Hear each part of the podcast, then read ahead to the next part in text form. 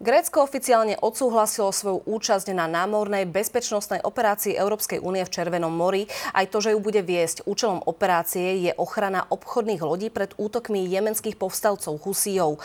Husijskí povstalci podporovaní Iránom tvrdia, že drónmi a raketami ostrelujú lode v Červenom mori v rámci odvety za izraelskú vojenskú operáciu v pásme Gazy, ktorá sa začala v Lani v októbri. V štúdiu JOJ24 sme sa spojili s analytikom Břetislavom Turečkom z Centra pre štúdia Blízkoho východu Metropolitnej univerzity v Prahe. Dobrý deň.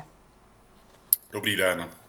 Nemecká fregata, ktorá pomáha v Červenom mori ochraniť obchodné lode, úspešne odrazila útok jemenských povstalcov, teda Husiov. V noci na stredu to oznámila nemecká armáda. Fregata Hessen zneškodnila teda dva drony, to ale teda nebol v poslednom čase jediný incident. Ktoré krajiny Európskej únie sa ešte zapojili do tejto koalície a možno ako hodnotíte tie jej možnosti? No tak eh, těch ehm, eh, mezinárodní, nebo členů té mezinárodní koalice, řekněme, je tam celá řada, jsou tam samozřejmě i neevropské státy, jsou tam američané, je tam eh, celá řada, nebo může se na tom podílet i celá řada azijských zemí a to v různé roli z různých důvodů. Samozřejmě dá se říci, že pokud ta mise bude úspěšná, respektive pokud bude dobře zorganizovaná, pokud bude mít jasný mandát, tak může být úspěšná, tak jako třeba v minulosti byla úspěšná mezinárodní mise eh, proti pirátům eh, somálským, v podstatě ve stejné oblasti na západě Indického oceánu. Takže něco podobného můžeme čekat v případě, v případě úspěchu i, i tady.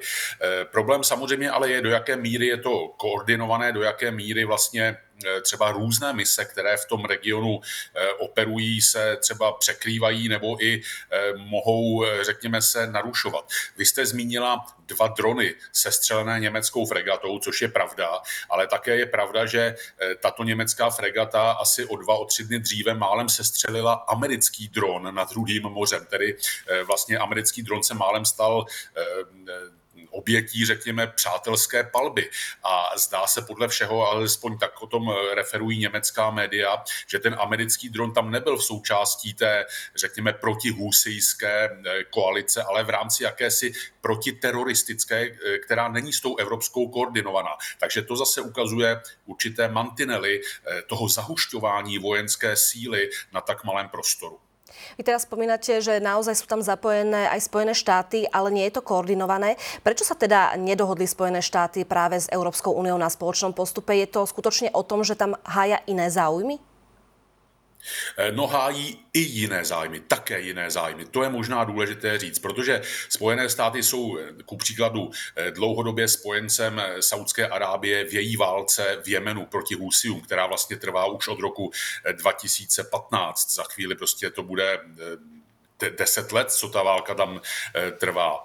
A ačkoliv Saudové mimochodem říkali, že proti Husium budou bojovat jenom eh, tři týdny, že tak málo bude stačit. Teď naopak vidíme, že Husiové jsou daleko silnější, než byli v tom roce 2015, ohrožují dokonce mezinárodní obchod, jak slyšíme, jak se o tom bavíme a Saudská Arábie hledá, jak z té války v Jemenu eh, se ctí eh, alespoň trochu vycouvat.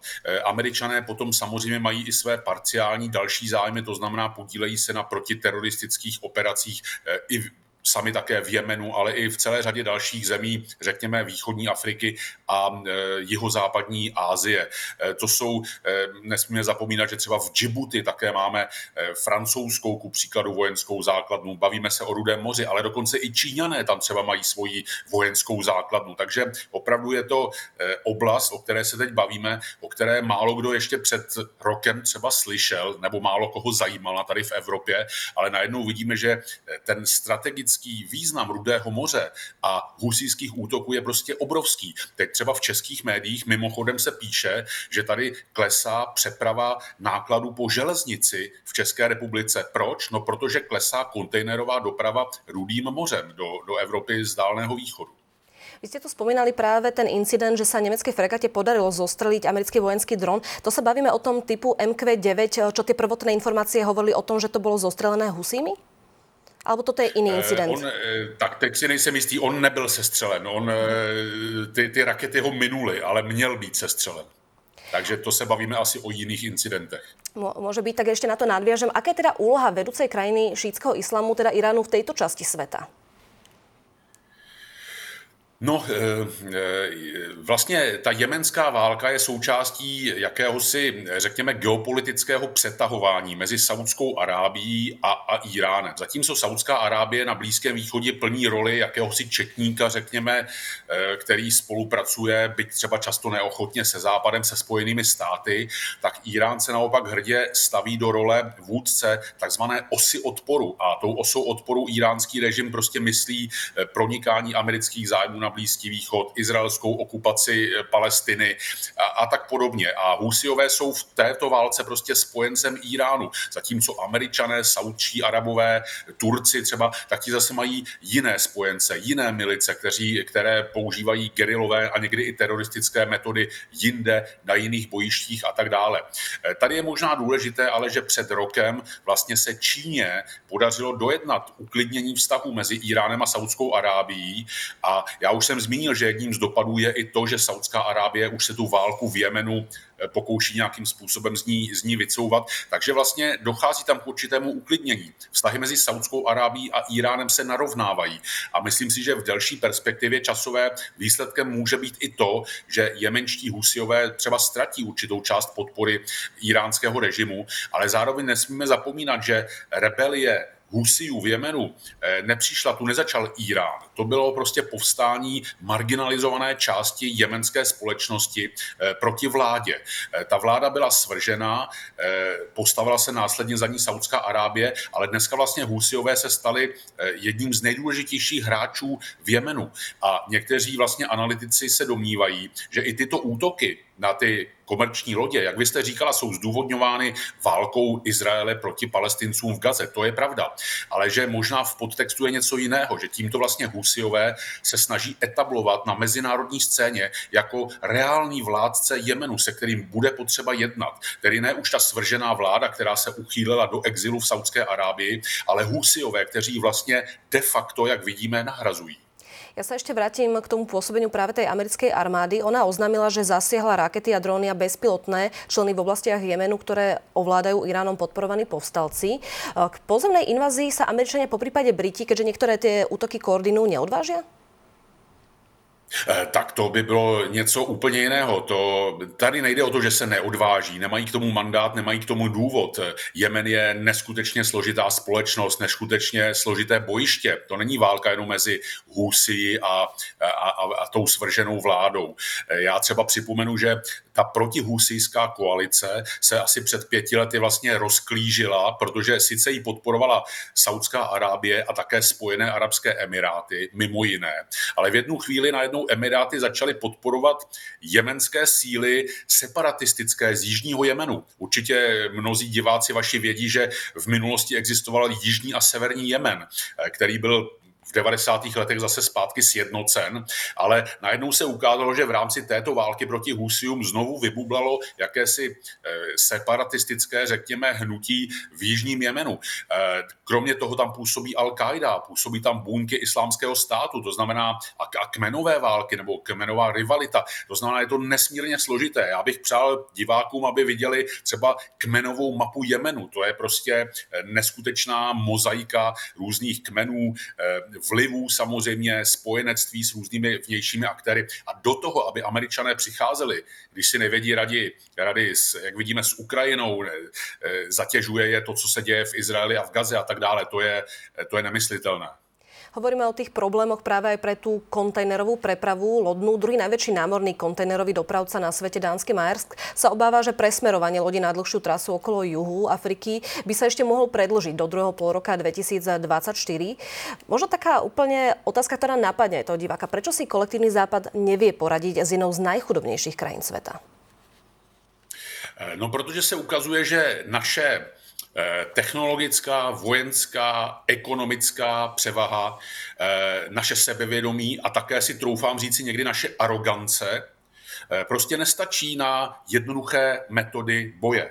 Představme si, kdyby dnes se vypnuly globální komunikační sítě, tak všechny ty západní armády budou, jak se v češtině říká, nahrané, prostě nedokáží se zorientovat. Ti Jemenci, kteří střílejí, eh, prostě, kteří, kteří používají jednoduché zbraně, kteří jsou schopni improvizovat, ti by určitě dopadli lépe. Já připomenu, vzpomeňme si, jaká obrovská vojenská síla stála proti afgánskému hnutí Taliban v Afghánistánu.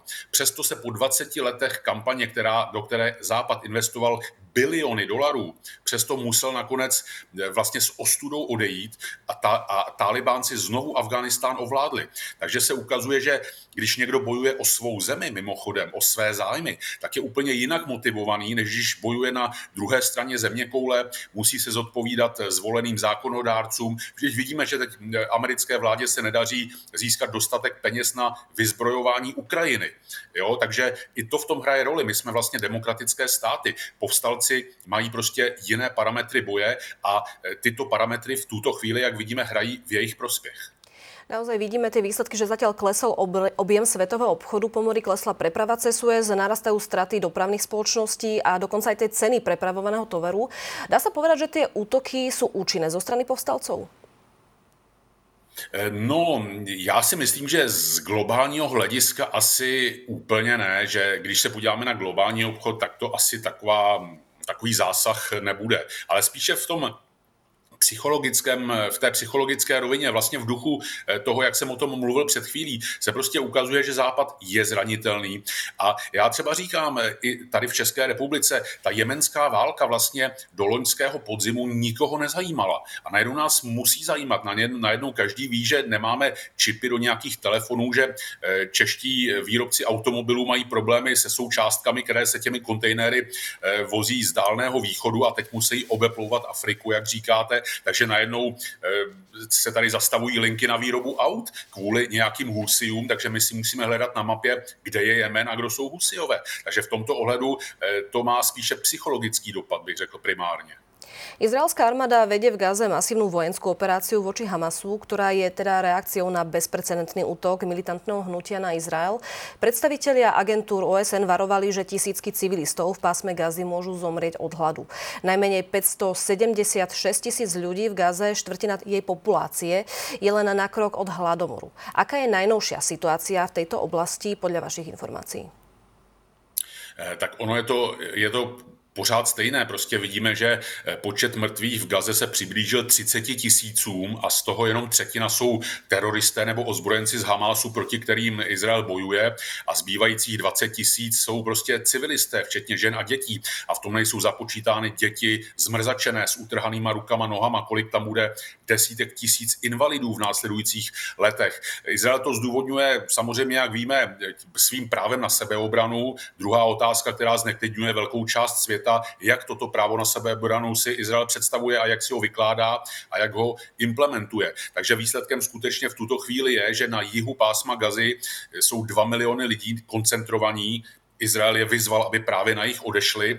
Teď se Izrael hrozí, že bude bombardovat i jich pásma gazy a do toho máme ty informace, o kterých mluvíte, že tam skutečně hrozí hladomor, vidíme hladové bouře, lidé prostě přepadají eh, kamiony s humanitární pomocí eh, a do toho třeba už se objevují i nějaké eh, informace a obrázky, vlastně jakési domobrany, že prostě je tam chaos tím, jak Izrael útočí na Hamás. On neútočí jenom na teroristy, ale i třeba na pořádkovou policii Hamásu v Gaze. Takže tam vzniká chaos, roste zločinnost a palestinci si zakládají, nebo místní kmeny palestinské si zakládají jakousi domobranu, která vlastně hlídá eh, proti rabování, třeba se snaží bránit, ale také třeba hlídá distribuci potravin, aby obchodníci nezvyšovali extrémně ceny, protože potraviny jsou tam v tuto chvíli strašně cené a jak to tak bývá, někdo se na tom snaží eh, amorálně vydělat. Takže sami palestinci si organizují ozbrojené složky, které se tomu snaží bránit. Ta země je prostě v totálním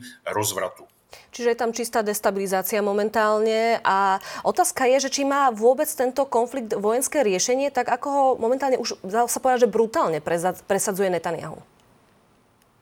Eh, já se dopustím teď s dovolením svého názoru. Tento konflikt samozřejmě nemá jenom vojenské řešení a eh, to se ukázalo. Vidíme, zase se o tom bavíme, navazuji na jednu z vašich předchozích eh, otázek. Prostě vidíme obrovskou technologickou, vojenskou převahu Izraele a stejně zkrátka se nepodařilo zlomit vůli palestinců mít také svůj stát. A nemůžeme říkat, že palestinci jsou jenom teroristé, že palestinci jsou jenom Hamas, protože máme i legitimně mezinárodně uznanou palestinskou vládu prezidenta Mahmuda Abáse na západním břehu Jordánu, který Izrael také okupuje. Tato vláda vedla mírové rozhovory s Izraelem. Eh, ty mírové rozhovory začaly průlomovou dohodou z Osla už před 30 lety a stejně ani mírové rozhovory s Izraelem nedali palestincům jejich stát. Takže palestinci teď stojí vlastně před volbou, jestli eh, podporovat ty, kteří sní o míru a chtějí jednat a často jsou skorumpovaní, často i západem mimochodem, anebo těmi, kteří za palestince bojují se zbraní v ruce i za cenu brutálních teroristických útoků, jak se o tom bavíme. Takže tím můžeme si vysvětlit, proč najednou Hamas je daleko populárnější protože prostě pro Palestince něco dělá v úvozovkách, než ta vláda na západním břehu, která jenom sedí, eh, nadává na Izrael a čeká na humanitární pomoc ze zahraničí. To je bohužel problém. Okupací Palestiny se Izrael dostal do velkých problémů. Je to logické z jeho pohledu, je to určité obrané opatření, ale ta okupace už trvá déle než 50 let a jak vidíme, vidíme to teďka, to diváci vidí, eh, tímto to nekončí, je to a Izrael tím, že umožní vznik palestinského státu. To je můj názor a to je politické, nikoliv vojenské řešení.